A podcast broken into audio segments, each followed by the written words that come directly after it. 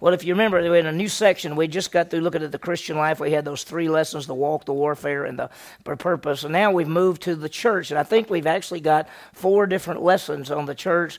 And, and we're going to look at a lot of different things and maybe think of things in, in some, some good ways. So let's, let's just start. When we talk about the church, let me move this up to get it to the right place hold on, the, the church, the beginning.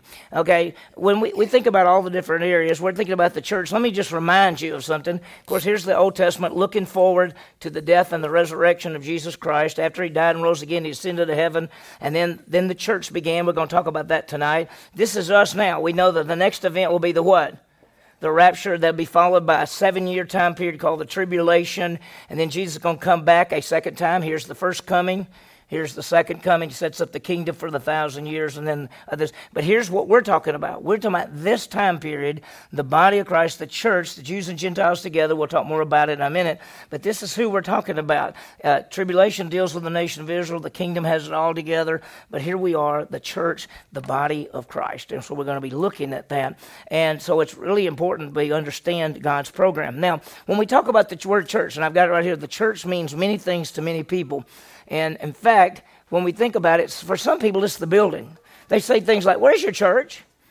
We know what, what they're actually saying is, Where is the building that your church meets in? And sometimes I, I want to say, when somebody says, you know, Where is your church? I go, Well, it's scattered all over the town. But really, well, I know what they mean. They mean, Where's the building? You know, we know that. The second thing is, some, for some people, it's an event. They'll say things like, Are, are we having church? Because church is an event, it's a time, it's a thing that you do. And then the third time is many people look at church and they see it as the people is what it really is. It's the body of Christ, the people, and and, and sometimes the word church is negative. For some people who maybe grew up in a in a maybe not a good situation, for me it wasn't negative at all because I didn't go to church at all. I, I trusted Christ when I was 19. I'd gone to church two different times in my life before then. And so if you said church, I, I didn't really have much of a concept except when I was 12 and when it was very boring to me. I thought it was really boring. So if you said church, I would well, that's pretty boring. I remember sitting there on a Sunday morning. It was uh, Poplar Springs Drive Presbyterian Church. And I mean, I looked around and people were like this. And, like, and I thought, uh, they're the same as me. This is killing me. I mean, you know, I'm 12 years old. But anyway, but that, you know, church really is the people and it's, it's, the body of Christ. And people, why do you gather? I, I saw a, a study the other day that said, why do people go to church? And 79% listed this. They listed activities and fellowship. And I mean, that's, that's okay. Uh, but really, why should we go to church? What's the whole thing? We come together for worship and training. And so a lot of people uh, see church more of as a social event rather than a time to worship our Savior and to be trained and equipped. So let's think about the church and let's talk about the beginning. And we say church, what are we talking about? Uh, so, what is the church? And when we realize that the church is people who have put their faith or who have uh, believed in Jesus Christ for eternal life, and so we would just say it this way: the church is is people who have trusted Christ. And so, when we say that believed in Christ for eternal life, so there's people who who have said they put their faith in Jesus Christ for eternal life, believing that He died and rose again, and they're trusting in Him to give them eternal life. And so that's what the church is. The Greek word for church means the called out ones. It's ecclesia. It comes from ek, which means out of, and kaleo is a Greek word to mean to call. And so the, the idea of church is those who are the called out ones. We're called out. Um, basically from the world. When you think about it, here we are. We're, and I'm gonna I'm gonna draw it a little bit weird this way. This this we're just gonna call this the church, which is the body of Christ. We'll talk more about it a, a little bit. And so when you here we are as a person, and when we trust in Jesus Christ as Savior, we're actually called out of the world, the fallen world system. We still live in the world, but we're not of the world, and we're called into a relationship and in union with Jesus Christ. And we'll talk more about it as we go through this. And that's what we are. And so we're the called out ones and it's pretty powerful. And when, when you look at, uh, and I, this is just more of, of a technical thing, when you look at, uh, we're the called out of the world to Christ. When you look at the way the Bible uses the word, and when I say the Bible, I'm talking about the New Testament, that Greek word ecclesia means called out. It means an assembly. It's used in three different ways in the New Testament. The first way is in Acts chapter 7, verse 38. This may surprise you if you've never seen this, but it says, This is the one who is the congregation in the wilderness. That's Acts 7 38, talking about the nation of Israel. The nation of Israel is called a called out group in the Old Testament. Now, it's not calling them the church like we're talking about the body of Christ, but it's just using that term as they were called out of Egypt and, and you know, that, that whole idea. And um, so the congregation describes the nation of Israel in the Old Testament. That's the only place in the whole Bible, especially the New Testament, which ecclesia even refers to Israel in any way, shape, or form. Uh, they called out of Egypt. The second aspect was in Acts 19. It says, Some of them were shouting one thing and some of them for another, for the assembly was in confusion and the majority did not know they came together. You remember in Acts chapter 19, there was a big rebellion in the city and they all came together and they told Paul, Don't go in there. And people were shouting and screaming. And it said that some people didn't even know why they were there. And they were shouting. And the word for the assembly is the Greek word ecclesia. So you could actually say, and some were shouting one thing and one for another, for the church was in confusion. Now, we, the church is the called out ones. We'll talk more about it. But this is just used for a mob, a mob in Acts chapter 19. And then the third way it's used, which is used all the other times, uh, all the other times, is the body of Christ. He put all things in uh, subjection under his feet, gave him as the head over all things to the church which is his body, the fullness of him who fills all in all. So almost every place in the New Testament that ecclesia, called out ones, is used, it's used for the body of Christ. It's used for Israel in the Old Testament in Acts. It's used for that mob in Acts 19. And, but, but most every other time, it's talking about the church, which is the body of Christ. It's the, the believers, those who have trusted in Jesus Christ as Savior. And I think uh, when we look at that, the church is the body of Christ. And it sounds a little funny because when people start talking about it, they say, What do you mean the church? The church is the body of Christ. Well, how can it be the body of Christ? Because the Bible talks about it and talks about Christ being the head of the body, and we're the body. And so, it, so it's a hard concept sometimes to think about about, but just look at it this way the church is the body of Christ, and we're going to talk about it more in a minute, but the church is made up of, of Jews and Gentiles. It's made up of all people who believe, uh, believe in Christ for eternal life, and they're saved and saved forever. When we think about it, I think we go to the top of the next page. When it talks about the church, the body of Christ is described in a number of ways. And let me give you what those ways are. Number one, it's called the universal church. So just write down universal. The universal church means everyone who has trusted Christ since the beginning of the church. We're going to talk about it tonight, but let me erase this and give you an idea that at a point in time in history, and we'll talk about it exactly when it happened, but after Jesus died and rose again, if you remember, he ascended into heaven and then uh, walked on earth for 40 days, ascended to heaven. Ten days later, the Holy Spirit came down and the church was formed. From that point on, anybody that's ever believed in Jesus Christ for eternal life, oh, wherever they are, that whether they've died or whether they're alive, of course, all those people have died, they're called the universal church. That they all make up the body of Christ. That's the universal church. The second thing is we say the church in the world, and that means all believers in the world who are now alive. I had a friend that he went to he, he went to China. This has been about oh, about 18 years ago, and he didn't couldn't speak, and uh, you know, and he had a Bible, and he was holding it. This was back; it was okay. He had a Bible, and he was on a train, and there was an old man sitting across from him, and the old man looked at him and had saw his Bible, and the old man took out a piece of paper and drew a cross, and held it up to him, and he went like, "You're, you know." So, so anywhere in the world, who people right now we'd say the church of the world is all Christians throughout the whole world. We know that that uh, persecution in a lot of places is really, really bad, and, and so that's the world. And then the third way that the church is used is the local body the believers who meet together on a regular basis. The truth is this that all the believers in Stillwater couldn't meet in one place. I mean, not at one time. You know, I guess, I don't even think Gallagher, I mean, I don't think even 13, I mean, there's just so many believers. So we all meet in different places. You remember in the beginning of the, the church, especially in the New Testament, they met at homes. they, they might, they would go to the temple area for big meetings and people would all gather there four, five, six, ten thousand people. And then they would go and meet in homes. We'll see it a little bit later in one of the other lessons. I think it's lesson, the next couple of lessons, where it talks about how they would gather and then they would go smaller groups in homes. And so, if back in the first century, you might you might go to a big gathering, but then probably on a weekly basis, you met in somebody's home, not not four or five hundred people coming together, but more likely 30 or 40 people coming together. Churches do it in that sense, the, the local body. We're fortunate that we say we want to come together. We have an auditorium that holds 500 people, so we could, you know, of course, with the virus and everything, you can't, not supposed to put 500 in there. But uh, we, we put, I think for the last four or five Sundays, we've had 300 coming back. I mean, most we've ever had in our auditorium is 620 people and that was on an Easter, and we only had 500 seats, so we brought in 100 chairs from the other classrooms. But once the virus hit, you know, the numbers, uh, a lot of people uh, are very you know, they just don't come. And so for the last, for, for about the last month, Brian, what have we been? We've been having over 300 on Sunday, but we went to two services and that helps as well. And so anyway, so we're a local church, local body, and so that's where we are. And, and so we understand that. Now let's, let's talk for a second because this is very important. And let's talk about the difference between the church and the nation of Israel. Some people get confused. We believe that God chose a nation the nation of Israel. They're his people. He gave them promises, goes back to the covenants and all of those things and the promises and everything.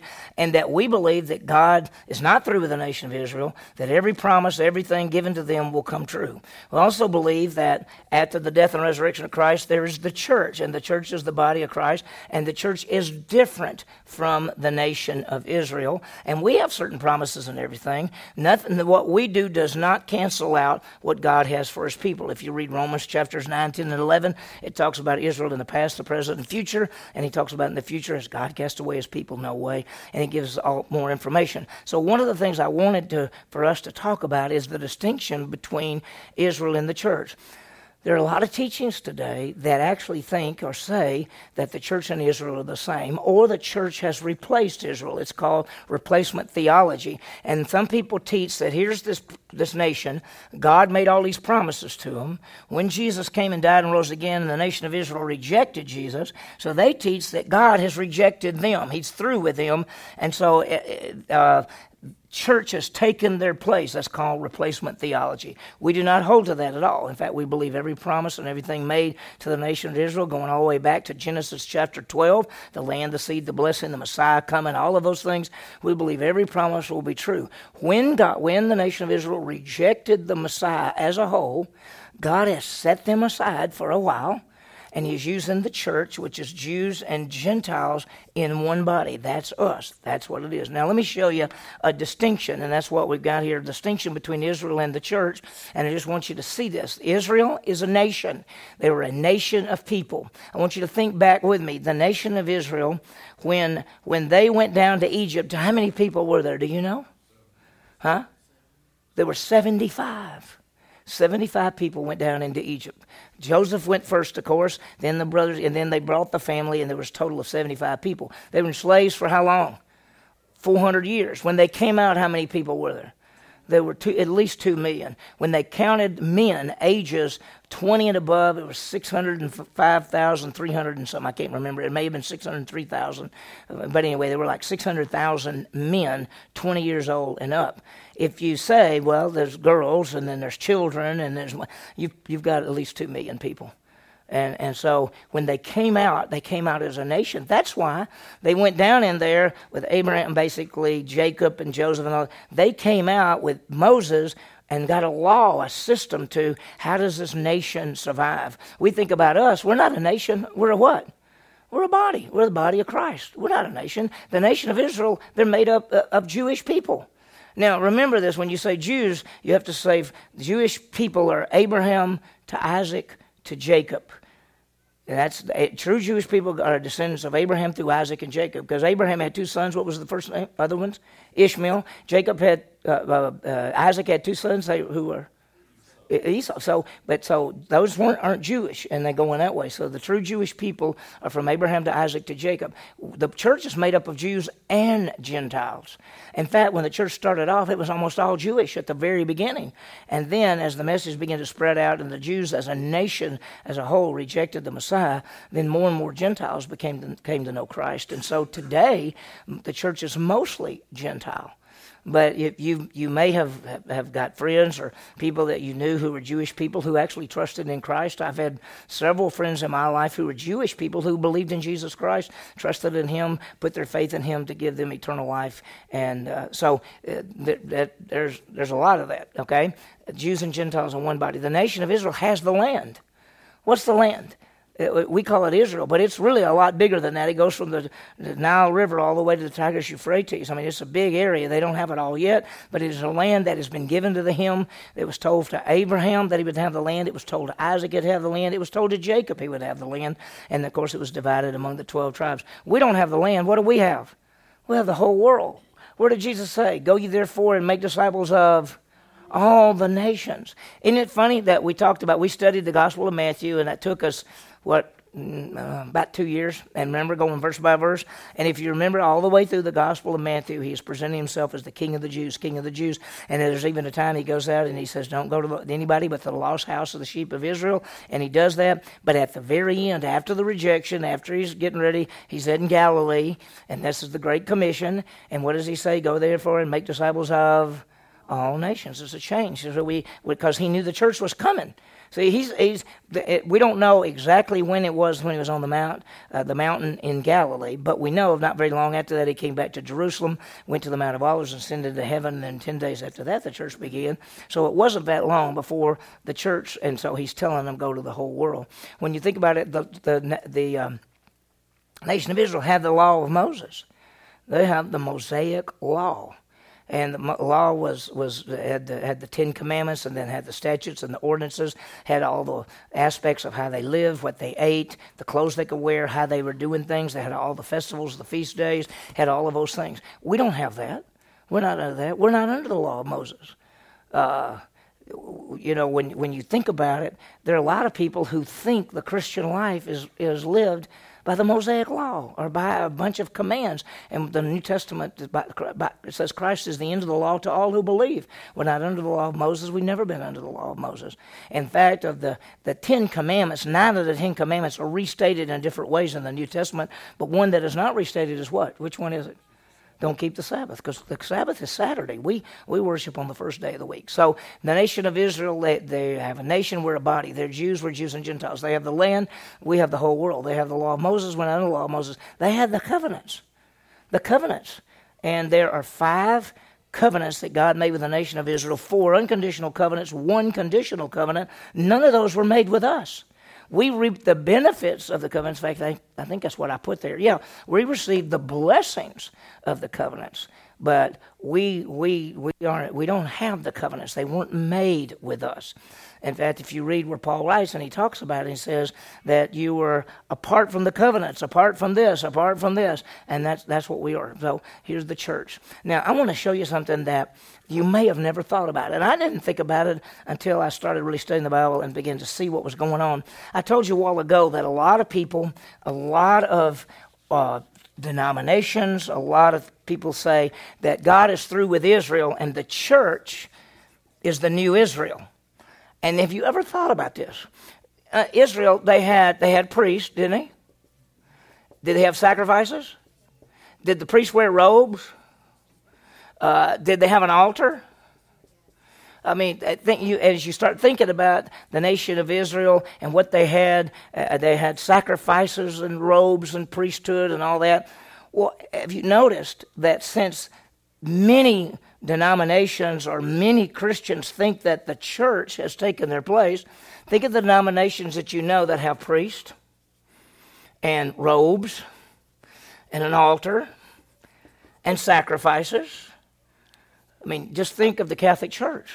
Just think of some of the others. They're, they call him a priest. Okay, he wears robes. They have incense. They have they have an altar. They have sacrifices. Christ is sacrificed every time they have the Lord's Supper. Y'all know that, right? What's their meeting called? a mass. You know what mass is?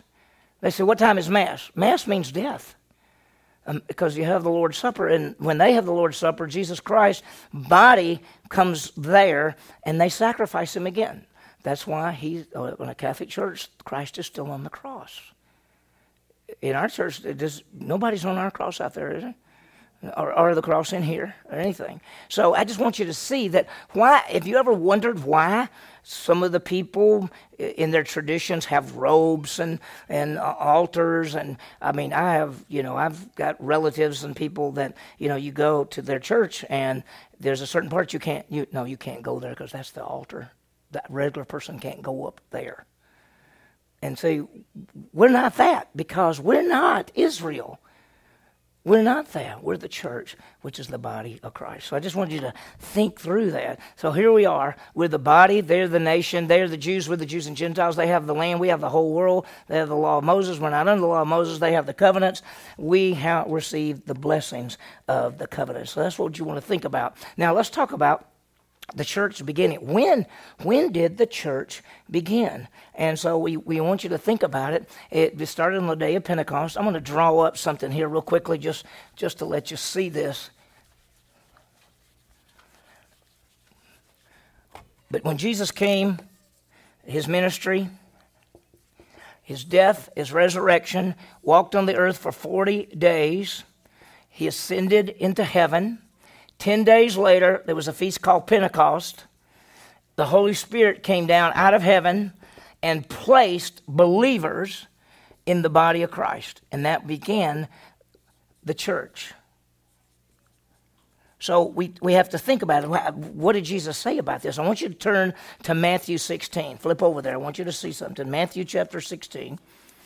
And we'll see how this plays out, how we know this.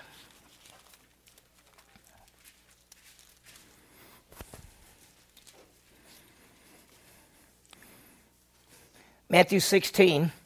Uh, if you remember that, uh, just go back. Is everybody there? Go back to verse 13. It says, When Jesus came into the district of Caesarea Philippi, he was asking his disciples, Who do they say the Son of Man is? Now, by the way, the Son of the Man, it goes back to Daniel, Son of Man is the Messiah who sets up a kingdom that will never end. That's why he called himself Son of Man. Sometimes he calls himself the Son of David, which means he's the descendant of David, who is the King of Israel. When he calls himself the Son of Man, he's talking about one who will set up a kingdom that will never end. He said, Who do they say that I am? And they said, Well, some think you're John the Baptist, some think you're Elijah, some think you're Jeremiah, some think you're one of the prophets. He said to them, But who do you think that I am? Who do you say that I am? And Simon Peter said, You are the Christ, that's the Messiah, the Son of the living God. He's basically saying, You're the Messiah. You're the Savior. You're, you're God Savior, Messiah. That's what Christ means. It means the anointed one of God. So he's saying, you, You're the one. You're the right one. You're, you're, you're the Savior of the world. And Jesus said to him, Blessed are you, Simon Bar Jonah, means son of Jonah, because flesh and blood did not reveal this to you, but my Father. In other words, for you to grasp this, it couldn't be just, you just didn't figure this out on your own. And then verse 18 is kind of uh, something because he says, I say to you, you are Peter, and upon this rock I will build my church, and the gates of Hades will not overpower it. The first thing I wanted you to see is his future. From this time, I will build my church. It's a future event. I wanted to give you two other things real quickly, just while we're looking at this, because this this is you know the the, the answer. Uh, he said, "I will build my church." Let me. I think I've got it right here. He said, "You are Peter, and upon this rock I will build my church." Now, when people read that, there are a lot of people who say Peter is the rock that God builds the church on, so Peter must be the first pope. Peter never was a pope, never said he was a pope. In fact, when he writes his letters, he calls himself a co-elder with uh, with other believers. And and if you go back to the Greek, this says, "I say to you, you are Peter." That is the Greek word Petros. It means little rock not Little Rock, Arkansas, but Little Rock, a little rock. And then, and upon this rock, and this is the word Petra, which means a big rock. It means a slab. It means like a boulder. And so he didn't say, You're the rock, Peter, and upon you I'm building my church. He said, No, you, I say to you, you are Peter, you're the little rock, and upon this rock, the rock that he's building it on is the confession that Jesus is the Messiah and the Savior. The church is built on the fact that we tell people Jesus is the Savior, the Son of God. And that's when he says, and the, I will, future tense, I will build my church. And so I wanted you to understand that it's a future aspect. The church, when Jesus told Peter this, is back over here he said, I will build my church. And if you, and I'm going to go quickly through this, but if you remember that in John 14, he says, I'm going to leave and I'm going to ask the Father and he'll give you another helper. Who is the helper? He is the Spirit of truth. That's the Holy Spirit, whom the world cannot receive because they haven't seen him yet. But but you will know him because he abides with you. And what he's going to do is he's going to come be in you. Now that's him teaching what's going to happen. And then in Acts, right before he's leaving, he says, I want you to go back to Jerusalem. Do not leave Jerusalem. To wait for what it was promised. What was promised? The Holy Spirit, he says, You have heard from me, John baptized you with water, but you will be baptized, identified with the Holy Spirit not many days from now. And so when you get to that, gonna, the Holy Spirit is going to come and they're going to baptize them. And when we say baptism of the Holy Spirit, we're talking about the Holy Spirit placing them in Christ. That's what the baptism of the Holy Spirit is. The Holy Spirit takes a person, places them in Christ. We'd say this they identify them in Christ. And of course, on the first day, on the day of Pentecost, they were all in one place, and there came from heaven like a noise, like a rushing wind. It filled the house, and there appeared tongues of fire. That's the uh, symbolic of the Holy Spirit coming. They rested on them, and they were all filled with the Holy Spirit and began to speak with other languages as the Spirit was giving utterance. That's the day of Pentecost. That's the day the Holy Spirit came. That's the day they were placed in Christ. That's the beginning of the church. So it's pretty impressive. And if you look at this verse, let's say so Pentecost is the beginning of the church, and the Holy Spirit came to indwell believers, but also, and this is why I want you to see this verse, that it says, by one Spirit we were all baptized. The word baptized means identified into one body. What body? What body? The body of Christ. We were all baptized, identified into one body, whether Jews or Greeks, whether slave or free, we're all made to drink one Spirit by the Spirit. So on the day of Pentecost, the Holy Spirit actually placed believers in Christ. And that formed the body of Christ. So here's the believer, and here's Christ the body of Christ, which is the church. And when they believed, the Holy Spirit baptized them, which means identified them, placed them in union in Christ. Now, the Holy Spirit also came to indwell them because that was His promise. The baptism of the Holy Spirit and the indwelling of the Holy Spirit are two different things. The baptism of the Holy Spirit is when the Holy Spirit places us in Christ. The indwelling of the Holy Spirit when the Holy Spirit comes to live in us. All happened at exactly the same time. And the moment nowadays, when any of us, when a person puts their faith in Christ, when they believe in Jesus Christ for eternal life, that exact moment, they're regenerated. We've been talking about that. We saw that last semester. And they are placed in Christ, that's the baptism of the Holy Spirit, and the Holy Spirit actually comes to live inside of, uh, of us or them. That all happens at exactly the same time. That's the church, the body of Christ. Now, what is so amazing is the church is the only people group that God has used up to this point in time in history that have a permanent indwelling of the Holy Spirit. In the Old Testament, the Holy Spirit could come upon people and, and, and give them power to serve. There was a guy named Bezalel who, who, uh, who made uh, the articles for the temple and for the tabernacle. And there was a time the Holy Spirit came upon Saul. There was a time we're going to see that the Holy Spirit's going to come upon David. In fact, that's why David, when he sinned, he said, Oh Lord, don't take your what? Holy Spirit away from me because the Holy Spirit didn't permanently indwell people. Holy Spirit could come and go. We know that the Holy Spirit left Saul. We know that Saul got the Holy Spirit. The Holy Spirit coming in the Old Testament was not salvation. Salvation was always by faith and it was always regeneration, but the Holy Spirit could come and go. And so for us, that it's so amazing that we as the body of Christ, when we trust Christ, not only are we placed in Christ, but the Holy Spirit comes to live in us. And it can't, it, he doesn't ever leave.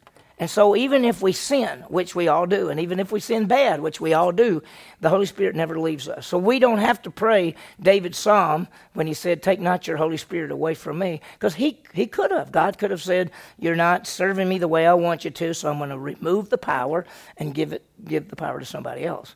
But for us, by the grace of God, He says the body of Christ, the church, gets gets the Holy Spirit, and so that's when the church began. It's very very powerful. Now I want to I want to show you something. Um, um, let me catch up. The church is really the Holy Spirit places us in Christ, that's in His body, and we're identified with Christ and the body of Christ. So if I said, Does every one of us in this room have the Holy Spirit indwelling in us? We'd say, Yes. I'd say, Every one of us placed in Christ and in union with Him. Yes. 2 Corinthians 5.17, therefore, if any man be what? In Christ, he's a new creation. I want us to think about how the church is unique. Now, first of all, the church is unique, and I want you to read this now. Now, now in Christ Jesus, you who formerly were far off have been brought near by the blood of Christ, talking to the Gentiles. For he himself is our peace, who made both groups into one. What groups? What groups? Who? Jews, Gentiles. When we trust Jesus Christ, the Jew and the, with the body of Christ, the Jew and the Gentiles become one. They've been separate all this time. Remember, you were formerly far off. Now he has made his peace. He made two groups into one. He broke down the barrier, the dividing wall, that was the law system, and might reconcile them in one body. What's the body? Body of Christ to God through the cross. And so the first aspect I want you to see is the, the when I said the church is unique, Ephesians 2 is that both Jews and Gentiles are together in the body of Christ. That's really amazing thing. It's never been. In fact, you actually have three different groups now. There used to be at the beginning from Adam and Eve to Genesis chapter 12, there were Gentiles. And then from Genesis 12 all the way up to the death and resurrection of Christ, there were Jews and Gentiles. And now, because of the church, the church is a unique group made up of Jews and Gentiles in the one body. So you have the Jew, the Gentile, and the church of God. It's so powerful. And that's why in 1 Corinthians he says, Give no offense either to Jews or to the Greeks, as Gentiles, or to the church of God. So there are three units basically now Jews, Gentiles, and the church.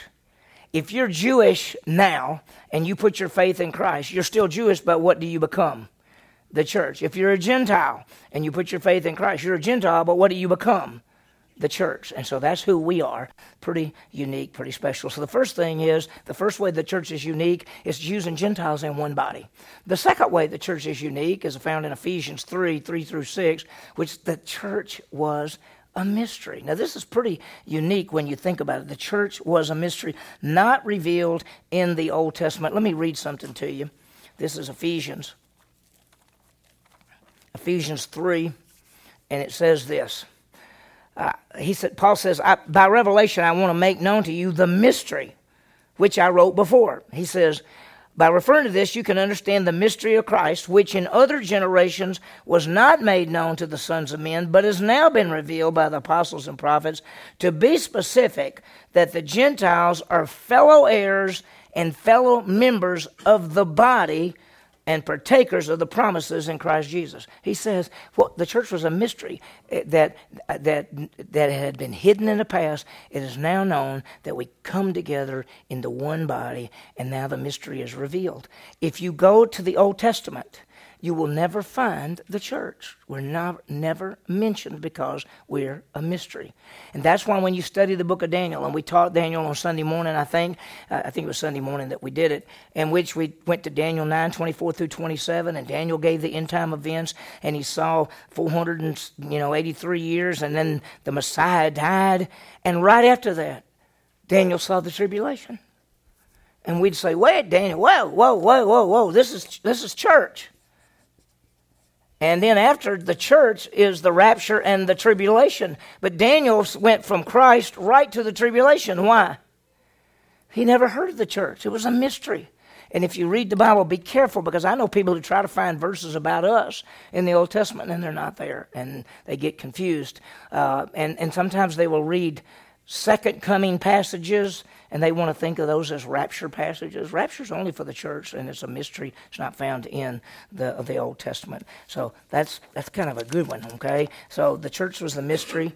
Um, uh, not revealed in the Old Testament. Jews and Gentiles will be the equal in the body of Christ. Revealed in the New Testament, we're heirs together in Christ. That takes us to the third thing, and that is that by one Spirit we are identified into one body. So we got Jews and Gentiles together. We got the fact that it was a mystery, but now we've got this great truth that we're uh, we're in one body. We're baptized into one body, one body with many members. That's why we always talk about the body of Christ coming together, and we'll talk about on Sunday morning. We'll say, "What are your gifts?" One body with what? Many members and all of us don't have the same gifts talents and abilities and that's you know that's the bottom line. We're supposed to do that. We've we've really talked about the mystery. So whoops let me go back. So one body with many members. So just remember that. So the church is unique how?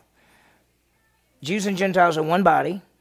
Uh, it was a mystery in the old testament and by one spirit we've been all placed into one aspect in one body Okay, with that in mind, and I'm just looking at the clock, okay, we may have to go just a touch faster. So I, have been talking very slow, so I'll speed it up a little bit. But anyway, so let's talk about Jesus Christ. Let's talk about Jesus Christ as the church, and I've got that, the, that uh, He is the church, and there are four things I want you to think. First of all, He is the foundation of the church, and that's 1 Corinthians uh, chapter 3 verse 11 Ephesians 2:20 he is the foundation of the church. It says in 1 Corinthians for no other man can lay a foundation other than the one which is laid which is Jesus Christ. He is the foundation foundation of the church. And that's when Paul uses one analogy and he says, You start with this foundation and you build upon it, but you got to all start with the same foundation, which is Christ, and then you build on it good, uh, you know, wood, hay, or, or, or stubble, or gold, silver, or precious stones. So the foundation is Jesus Christ. And that's why when we start thinking about the church and the body and everything, everything goes back to Christ. Everything is about our Savior, Jesus. The second thing is that he is the cornerstone. Ephesians 2:20 says that the church is built upon the foundation of the apostles and the prophets and Jesus Christ himself is the cornerstone. I want to uh, our, our college ministry is called what? Cornerstone because it all goes back to Jesus Christ. Listen to this. This is um, this is Acts chapter 4. Just listen to this. Uh, this is uh, they're talking when they got arrested and everything, and uh, the disciples got arrested. And here's what he's standing up and he's talking and talking before the high priest, and he says, "Let it be known to you and all the people of Israel by the name of Jesus Christ, whom you crucified. This is how this man got healed." And then he says, "Jesus is the stone which was rejected by you, and he has become the chief cornerstone." We all know that when they built the building, the cornerstone was the main stone and they built the things around it. Jesus Christ is the cornerstone. First Peter, listen to this. I love this verse right here. This is First Peter 2. He says, Peter 2, verse 6 For it is contained in the scripture Behold, I lay in Zion a choice stone, a precious cornerstone, and whoever believes in him will not be disappointed. He's the cornerstone. Well, I love it. And I'm glad that our college ministry is called Cornerstone because that's what, you know, when, when you talk to people, if somebody says, why is it called Cornerstone? It's because Jesus is the cornerstone. He's, he's everything. The third thing is that he's the head. He's the head of the body, and that's the Ephesians 1.20. And he says he's put all things subject unto him, giving him over the church, which is his body. He's the head of every aspect of the church. And that's why when we think about it, we say the church is the body of Christ. And then, last but not least, he's the owner. He's the owner of the church. He purchased it. In Acts 20, it says, Be on your guard. This is Paul. This is Paul talking to the elders, and he said, Be on your guard for yourselves and the flock among which the Holy Spirit has made you overseers, to shepherd the church of God, which he purchased with his own blood. He purchased us, he owns us. Remember the verse that says, What do you not know? Your body is the temple of the Holy Spirit is in you. You're not your own. You have been what? Bought with a price. So he's the owner. And so it's amazing when we think about all of these things that he is the owner of it. So he's the foundation, he's the cornerstone, he's the head, and he's the owner. So pretty powerful things that we're seeing. With that in mind, then we're going to get a little bit more practical aspect here. Of course, he purchased it with his own blood. Let's get a little practical and let's talk about the form of the church. Now, that's going to sound a little weird, and we've got two different things to talk about: the structure and the offices. Now, this gets this gets a little bit practical because we're going to see some things in the scriptures, and the scriptures give us a lot of leeway in what we might call the structure of the church. Doesn't give us a lot of leeway in the offices of the church because it tells us that. But I want to show you some things. When you talk about the form of a church, uh, let me ask you a question. What's the form of our church? Do anybody know what I mean by that? How does it function? How does it run? Eh, well, yeah, and that's right, and that's part of it. it well, is it? Uh, yeah, I know, I know. Isn't that pretty funny? When you start thinking about it, you say, this is our church, but we're not, we're not exactly sure. Well that's because we're actually a hybrid. Let me just, let me give you some things. First of all, here's the different forms of, uh, of uh, the structures of the church. The first one is what we call episcopalia. Now, that sounds funny, but it comes from the Greek word episkopos, which means an overseer. So we just put it up that way. It's from the Greek word for overseer. And what this is, okay, it's like a church. Okay, here's the body. Let's say this is the local body. And they have somebody who oversees that body.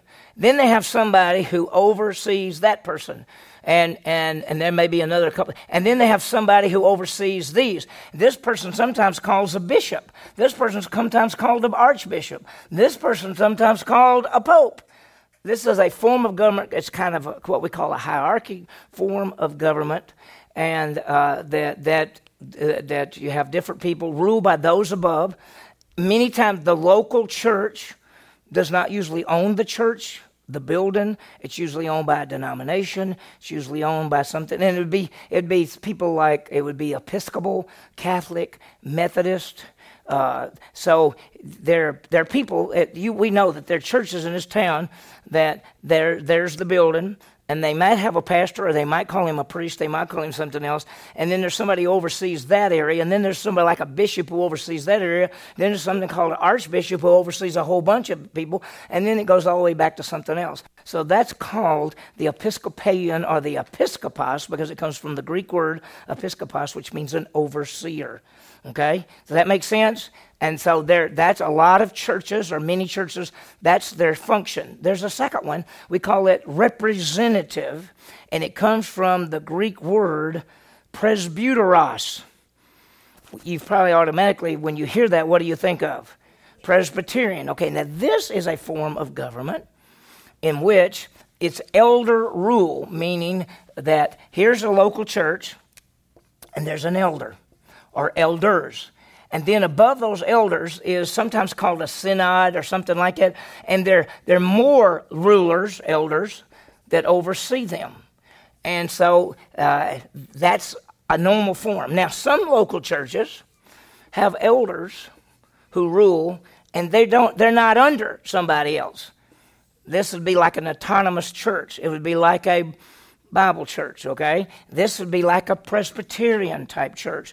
And so when you see this form of government, and, and people say, well, you know, it's elder rule, the person who did these slides says what they say goes. Well, most, in, a lot, in some situations, that if the elder says something, the people have to do it, whatever he says. Or whatever these elders say, they have to.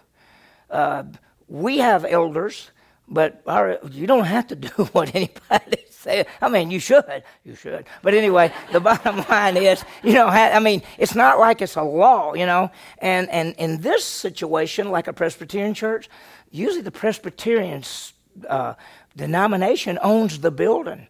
I had a friend who was working in a Presbyterian church in Columbus, Mississippi, and they had an orphanage, and the Presbyterian leaders here told them they didn't want them to have the orphanage. And they said, We got like 20 kids here. It's incredible. We want the orphanage. They said, No. And they said, Yeah. And so one day they came and the whole building was locked up and they moved everything out. And they had to leave their building because the presbytery shut down the church. It was their church, so to speak, the Presbyterian church. Now, in an elder rule church like ours, The elders don't rule the church. I mean, don't run the church and tell you what to do.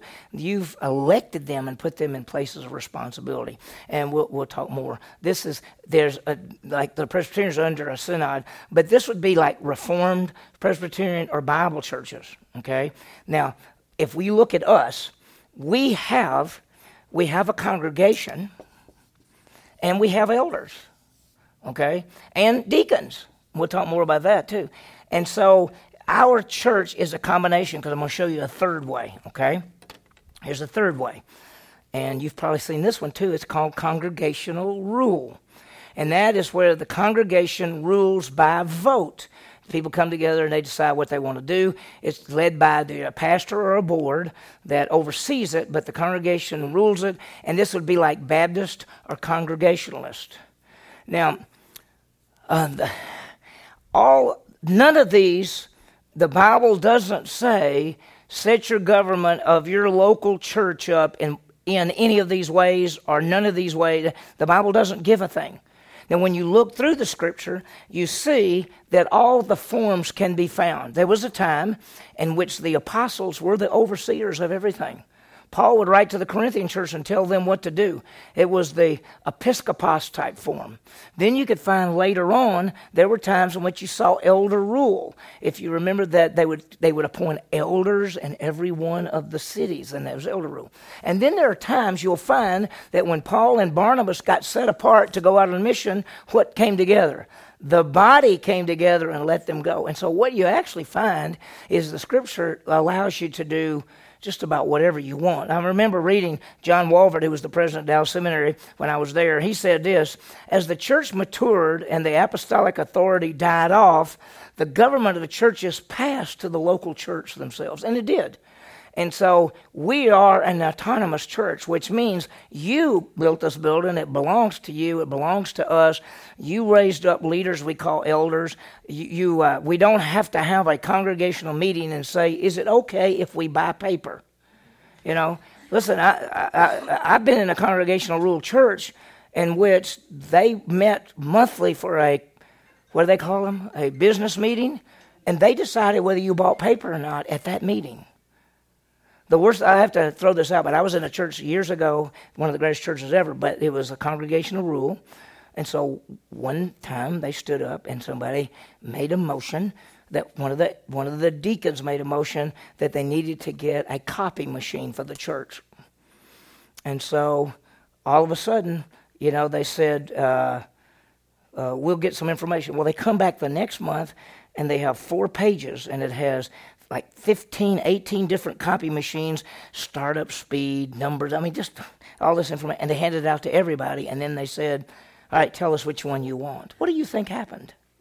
People went crazy. Oh, you got to have a Xerox. It's the best one we ever had. No, we had a Xerox, and it, it broke down every five minutes. And they began to argue, and they fussed. It went crazy. I was sitting there. I was coaching at Mississippi State, and I have never seen people get mad because nobody could make it. I just stood up. I, I, mean, I was nothing. I mean, I was just, I said, let me, let me make a suggestion. Why don't we have the elders search this out, at, or the deacons, and pick maybe the two best ones they say, and then come back and let us talk about it. And they went, that's a good idea. I said, man, I don't know if I can handle this or not. But I mean, it was terrible. And so uh, I've been in a congregational rule church before, and there was all kind of disasters in there as well. So when you look at it, congregational rule by itself doesn't work very well. But congregational rule with an elder rule like our church works really well because what happens is we come together what yearly and semi-annually and we present a budget and you okay the budget. If we're going to buy something big like we're going to buy land or something we bring it to you and say is this okay with you? When we set up our missions and we hand it out and we say is it okay with you? So the the body ultimately says yes or no but on a day to day and month to month the body doesn't decide if we buy paper or i mean i had a pastor friend who who lived in a country church, country church that was about 20 miles away from Greenville, Mississippi. And one day he was in Greenville and he went into the Christian bookstore and he bought some communion cups. And at the next business meeting, a person stood up and said, Who gave you the authority to go into Greenville and buy those communion cups? And he said, Well, I was in Greenville and I knew we needed some. He said, You don't have the right to do that. That has to come through a business meeting. And see, so that's when I think it gets ridiculous. Okay? So we are so fortunate. We're a combination of this. And, and, and I think it's really the best way to work it. And so the authority is vested in the congregation, but at the same time led by elders and men, men in places of leadership. So I think it's powerful. Any questions or anything on that before we go on? We still got about five more minutes. We got one more little area to talk about. Okay, so let's let, that's the, the structure. Let's talk about the offices, and we we all know this. I mean, we know the offices. The two offices found in 1 Timothy chapter three and Titus chapter one. The two offices are elders and deacons. Let's talk about it for a second. And this was this was you know as I said, a person made these slides for me. It says elders give the spiritual oversight. Pastor is one that is true. The pastor is in our church. I'm, I'm the pastor, but I'm also an elder, and we have a board of elders. We have seven elders. Uh, we have a board of deacons as well. We'll talk about them in just a second. But the elders uh, are supposed to give spiritual oversight. Supposed, the word elder means older man. Uh, and it's supposed to be an older man who helps oversee the ministry aspect. And so that's what the elders do. And if there's issues, I mean, if there's issues in the, in the body with sin or things like that, elders would be the first ones to have to deal with that. And, unless you personally dealt with it, which is what you should do. If you knew about a sin, you'd go to that person first. But that's what the elders do, and they oversee and do those kind of things. The other office is the uh, the deacon. Deacon, literally, the, the, the Greek word for deacon means a servant. The original word meant to stir up dust. That's what it meant. And it was a person who served, and it was a person like they would go and they'd pick this up and they'd pick this up, and the floors were dirt, and so dust would come up behind them, and they were called the deacons because they stirred up dust. And then later, it just became a servant. There's there's a male, I mean, there's a, a, a masculine deacon, and there's also a Greek word deaconess, which means a woman servant. And some people, there's there's all kind of arguments and questions on whether women could take an office of deacon or deaconess, or whether it just meant a woman who serves in the church. At our church, but at this stage, we just we if a woman says I want to serve, we say you can serve and do anything you want, but we don't have an office of deaconess. We don't have that. Our our structure is set up with these two offices, elders and deacons. There's a little controversy when you read through 1 Timothy chapter 3, and it talks about the wives, the wives of the deacons.